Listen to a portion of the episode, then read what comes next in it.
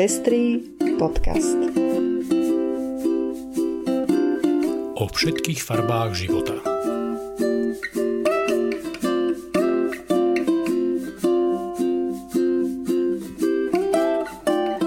Vítame vás pri 21. vydaní Pestrých správ. Deportácia do krajiny, kde hrozí zlé zaobchádzanie z dôvodu sexuálnej orientácie je porušením dohovoru. Katolická církev na Slovensku propaguje konverznú terapiu. Argentína sa blíži k legalizácii interrupcií. Združenie United for Rescue zaplatí ďalšiu loď na záchranu utečencov. Maďarsko má žiaľ prvú LGBT free zónu. Tieto a mnoho ďalších správ na vás čaká v nasledujúcich minútach. Ja som Lucia Plaváková. A ja som Ondrej Prostredník. Nájdete nás aj na portáli Patreon. Ďakujeme všetkým, ktorí nás už cez tento portál podporili. Ak nás chcete podporiť aj vy pri šírení osvety v oblasti ľudských práv a ochrany menšín, nájdite si náš profil na patreon.com. Srdečná vďaka a príjemné počúvanie. Európsky súd pre ľudské práva rozhodol v prípade B a C proti Švajčiarsku, ktorý sa týkal muža v rovnako pohľavnom zväzku, ktorý sa bránil voči jeho deportácii zo Švajčiarska. Prvýkrát v histórii Európsky súd pre ľudské práva rozhodol, že navrátenie stiažovateľa do krajiny mimo Európy, v ktorej mu hrozí zlé zaobchádzanie z dôvodu jeho sexuálnej orientácie, je porušením článku 3 dohovoru, ktorý zakotvuje zákaz mučenia. Sťažovateľ mal byť vyhostený do Gambie, kde vzťahy medzi dvomi mužmi alebo dvomi ženami sú nelegálne a postihnutelné trestom odňatia slobody na 5 až 14 rokov. Za určitých okolností dokonca hrozí aj trest odňatia slobody na doživotie. Kľúčovou otázkou bolo posúdenie, či budú orgány v Gambii schopné a ochotné poskytnúť stiažovateľovi nevyhnutnú ochranu pred zlým zaobchádzaním z dôvodu jeho sexuálnej orientácie, a to aj zo strany neštátnych subjektov. Súd rozhodol, že švajčiarske súdy neposúdili dostatočne rizika, ktoré v Gambii stiažovateľovi hrozia a preto by jeho deportácia do Gambie porušila zákaz mučenia podľa článku 3 dohovoru. Toto rozhodnutie je významným zlomom v doterajšej rozhodovacej praxi Európskeho súdu pre ľudské práva, keďže doposiaľ súd nikdy nevyhovel žiadosti osoby žiadajúcej azyl v prípade hrozby deportácie do krajiny mimo Európy, kde dotknutej osobe hrozilo za zaobchádzanie z dôvodu sexuálnej orientácie. Aj po tomto rozhodnutí však zostávajú otázniky nad argumentáciou súdu, a to najmä vo vzťahu k požiadavke skúmania miery skutočného rizika, ktoré dotknutej osobe v domovskej krajine hrozí, a či nie je dostatočným rizikom samotná existencia trestnoprávneho postihu osôb s inou sexuálnou orientáciou. Kým inde vo svete konverznú terapiu štáty stavajú postupne mimo zákon, na Slovensku nachádza živnú pôdu. Tlačová kancelária konferencie biskupov Slovenska pozýva ľudí na online konferenciu s názvom Slobody, práva a sebaurčenie poradenstvo pre mužov a ženy, ktorí prežívajú neželané sexuálne príťažlivosti a rodovú neistotu. S príhovorom v úvode konferencie vystúpi poslankyňa Oľano Anna Záborská. Konferenciu organizuje Medzinárodná federácia pre slobodu voľby, terapie a sprevádzania. Ako naznačuje názov tejto organizácie, jej cieľom je terapia a ponúkajú osobám, ktoré v úvodzovkách prežívajú neželané sexuálne príťažlivosti. Zo spôsobu, ako táto organizácia hovorí o sexuálnej orientácii a možnosti jej zmeny terapiou, je zrejmé, že jej protagonisti neuznávajú všeobecnú vedeckú zhodu na tom, že sexuálnu orientáciu si človek nevyberá a nie je možné zmeniť ju akoukoľvek terapiou. Podľa organizácie Outright Action International, ktorá obhajuje práva LGBTI ľudí, sa síce v posledných desaťročiach odborníci rozišli so škodlivými konverznými terapiami – ich postupné ukončenie v mnohých krajinách však viedlo k vzniku a rozmachu náboženských organizácií ponúkajúcich konverznú terapiu. V krajinách, kde je konverzná terapia zakázaná, ponúkajú tieto organizácie rôzne rafinovaným spôsobom skryté konverzné terapie. Medzi takéto organizácie zaraďuje aj Medzinárodnú federáciu pre slobodu voľby terapie a sprevádzania, ktorej najnovšiu aktivitu na Slovensku propaguje Konferencia biskupov Slovenska prostredníctvom svojej tlačovej kancelárie.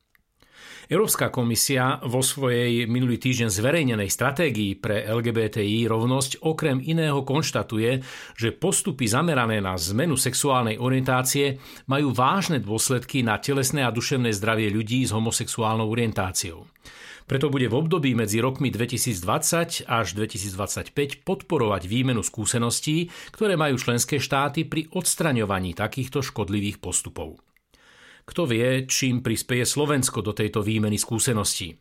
Slovenský právny poriadok konverznú terapiu ani jej skryté formy nezakazuje.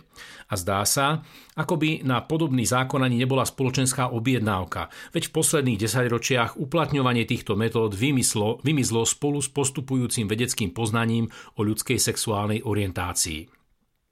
Najnovšia aktivita katolíckej cirkvi na Slovensku však ukazuje, že náboženskými predstavami motivované škodlivé zasahovanie do osobnej integrity LGBTI ľudí je témou, ktorá tu nachádza živnú pôdu. A žiaľ, nie je niekde, niekde v temných kútoch extrémnych náboženských zoskupení, ale priamo v najrozšírenejšej a štátom uznanej aj podporovanej cirkvi.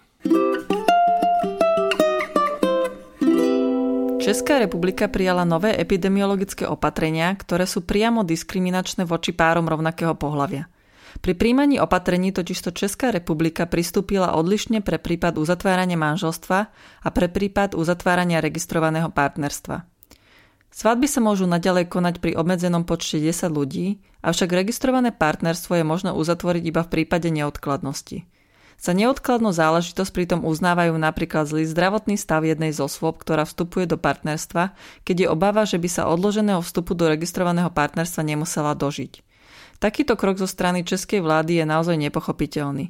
Prakticky znamená, že v uzavretí manželstva heterosexuálnemu páru nič nebráni, ale pár rovnakého pohľavia môže registrované partnerstvo uzavrieť len vtedy, ak jeden z partnerov alebo jedna z partneriek umiera. Nielenže ide o priamu diskrimináciu, ale je to skutočne cynický krok.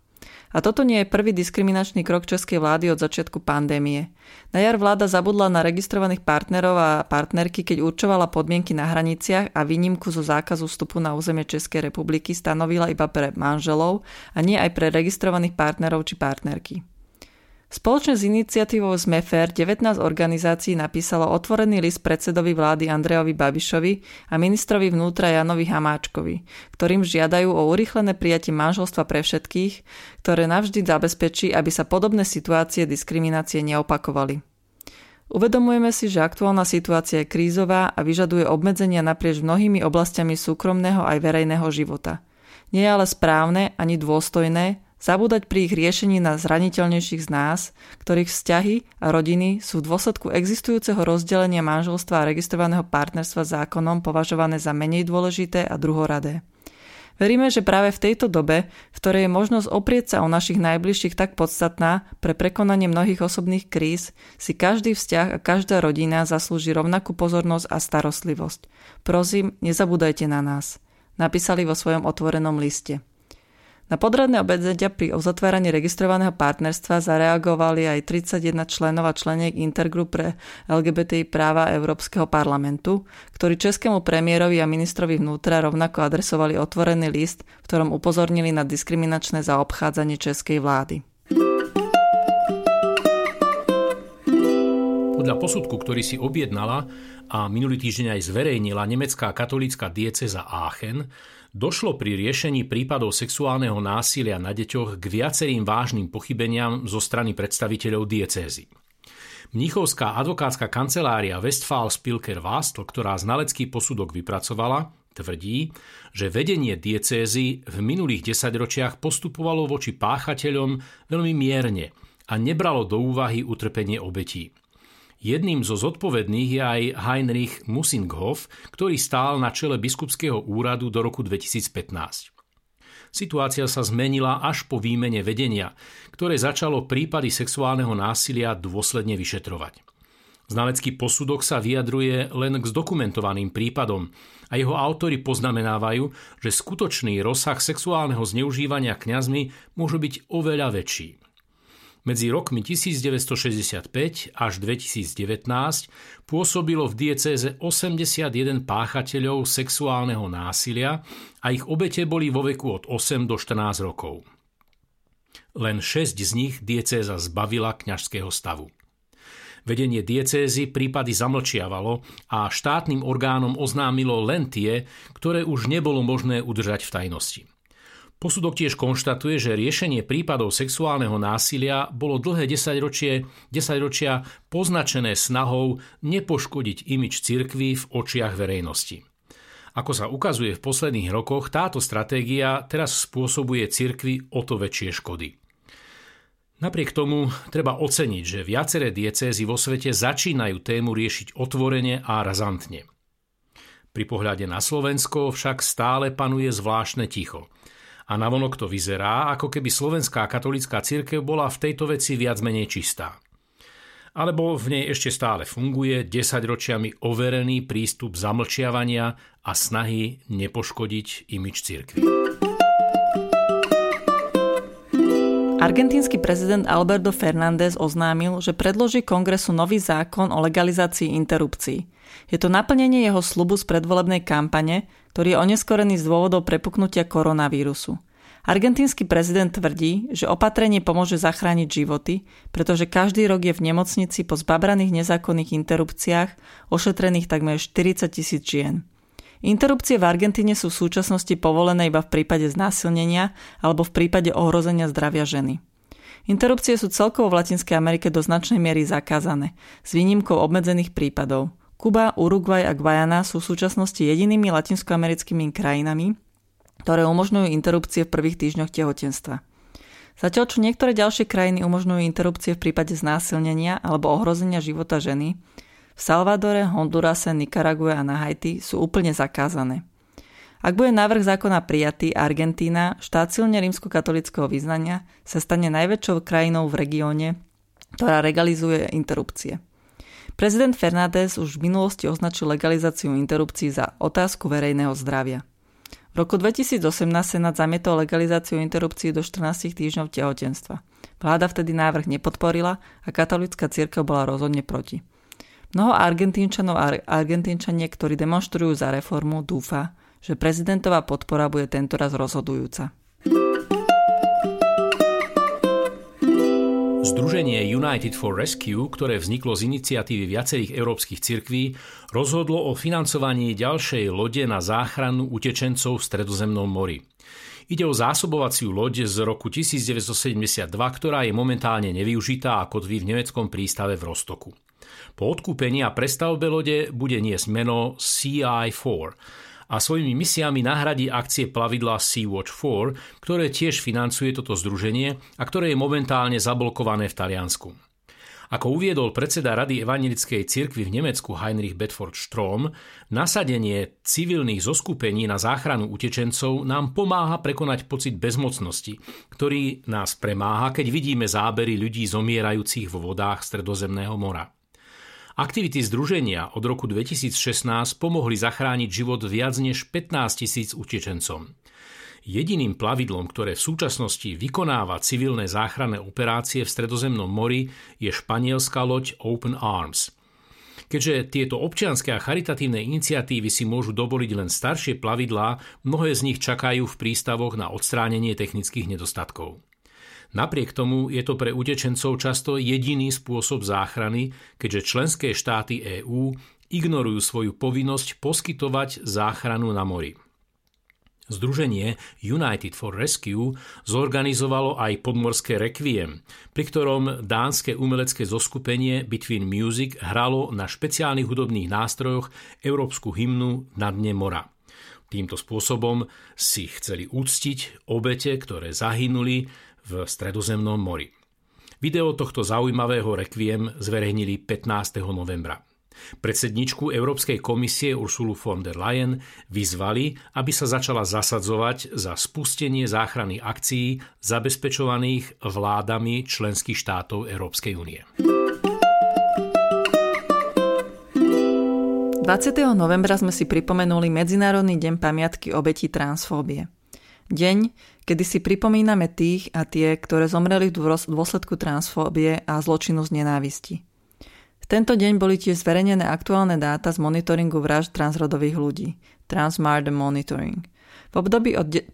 oktobra 2019 do 30. septembra 2020 sa stalo obeťami vraždy z 350 transrodových ľudí po celom svete.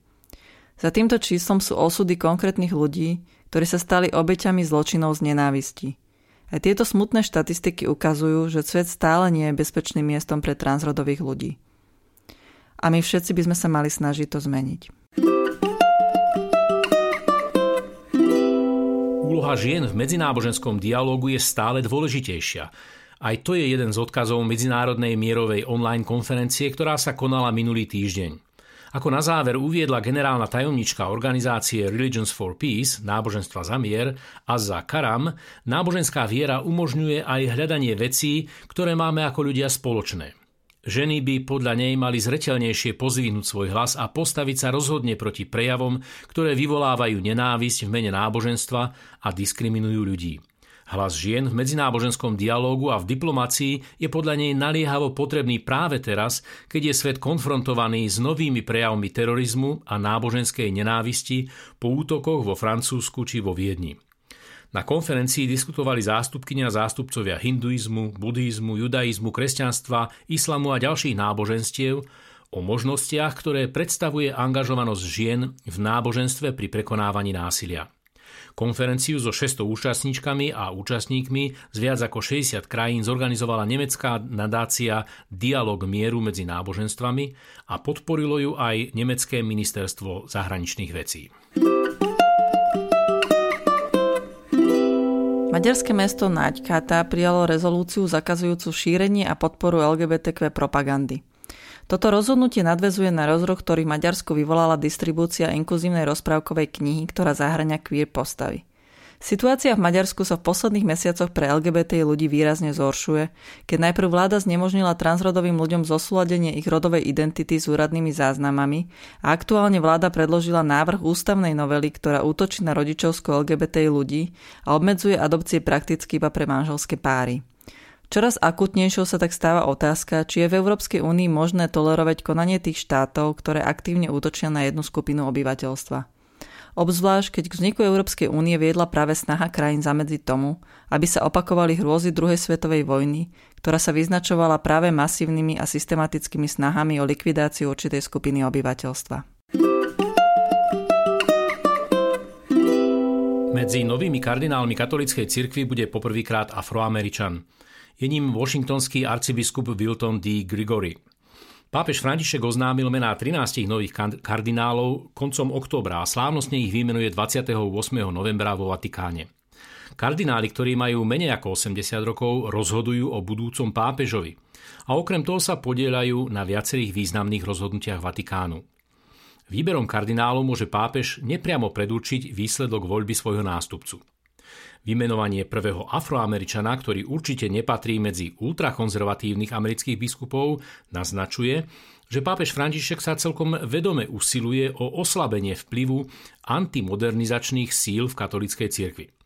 Medzi novovymenovanými kardinálmi je viacero mien, ktoré tento trend potvrdzujú. Menovanie washingtonského arcibiskupa sa vzácne zhoduje s voľbou Kamaly Harris, prvej americkej viceprezidentky, ktorá má indicko-africký pôvod. Arcibiskup eh, Wilton D. Grigory sa však stáva kardinálom v čase, keď sa Spojené štáty musia vyrovnávať s novou vlnou rasových nepokojov a tamojšia spoločnosť je hlboko rozdelená v mnohých sociálnych otázkach. V nadväznosti na protesty po násilnej smrti eh, Georgia Floyda arcibiskup Gregory povedal, že jeho smrť opäť odhalila vírus rasizmu v americkej spoločnosti. Ocenil pokojné protesty za rasovú spravodlivosť a úlohu mladých ľudí, ktorých vníma ako nádej na spravodlivejšiu spoločnosť, ktorá si rovnako cení život každého. Ako v reakcii na vymenovanie Gregoryho na Twitteri uviedla profesorka Shannon D. Williamsová, ktorá sa špecializuje na dejiny občianských a náboženských práv afroameričanov, cesta k tomuto menovaniu bola dlhá a cena, ktorú za to v minulosti museli zaplatiť afroamerickí katolíci v USA, bola veľmi vysoká. V narážke na hnutie na čiernych životoch záleží s hashtagom dodala, že kým čierni katolíci stále nie sú dostatočne zastúpení v kolégiu kardinálov, na tomto menovaní ozaj záleží. Vo štvrtok 26. novembra sa v čase od 10. do 12. do obeda uskutoční online podujatie s názvom Rozbíjení skleneného stropu 100 let po udelení volebního práva. Aj keď som možno prvou ženou v tejto funkcii, nebudem posledná, prehlásila po svojom zvolení Kamala Harris, prvá žena vo funkcii viceprezidentky Spojených štátov amerických a zároveň prvá osoba odlišnej farby pleti v tejto funkcii. V roku 1920 získali volebné právo ženy v USA aj v Československu, ktoré vtedy patrilo medzi progresívne štáty aktívne sa usilujúce o zapojenie žien do politického rozhodovania.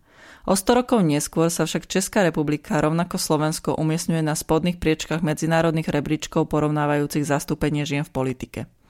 Čím to je spôsobené? Čo je potrebné spraviť preto, aby sme na vyrovnané zastúpenie žien a mužov v politike nemuseli čakať ďalšie storočie? A ako to dosiahnuť? O tom budú diskutovať Helena Válková, spolnomocnenkyňa Českej vlády pre ľudské práva, Pavla Špondrová, správnička a sociologička, bývalá vedúca agendy rovnosti žien a mužov, Petr Bitner, filozof a publicista, Michal Broža, riaditeľ informačného centra OSM v Prahe. Podujatie a údaje k prihláseniu nájdete na facebookovej stránke Fórum 50%. Ja vás chcem pozvať na diskusiu do Centra nezávislej kultúry Záhrada v Banskej Bystrici. V dňoch 25. a 26. novembra sa tam uskutoční už 7. ročník Medzinárodného diskusného fóra o demokracii a ľudských právach Human Forum. Tohtoročnou témou je rovnosť ako univerzálne ľudské právo. Hlavným zámerom podujatia Human Forum od jeho počiatku je hľadanie odpovedí na otázku, či je demokracia na Slovensku a v Európe v ohrození. Na vývoj demokracie vplyvajú rôzne faktory a každý rok sa venuje pozornosť práve tým, ktoré v spoločnosti najviac rezonujú. Aktuálny ročník sa zameriava na otázky rovnosti ľudí, a to z viacerých aspektov. Bude sa venovať prevažne rodovej rovnosti a právam žien. Ženy sú súčasťou každej komunity a platí premisa, že keď sa zlepší postavenie ženy v spoločnosti, zlepšia sa práva všetkých, teda aj minoritných skupín.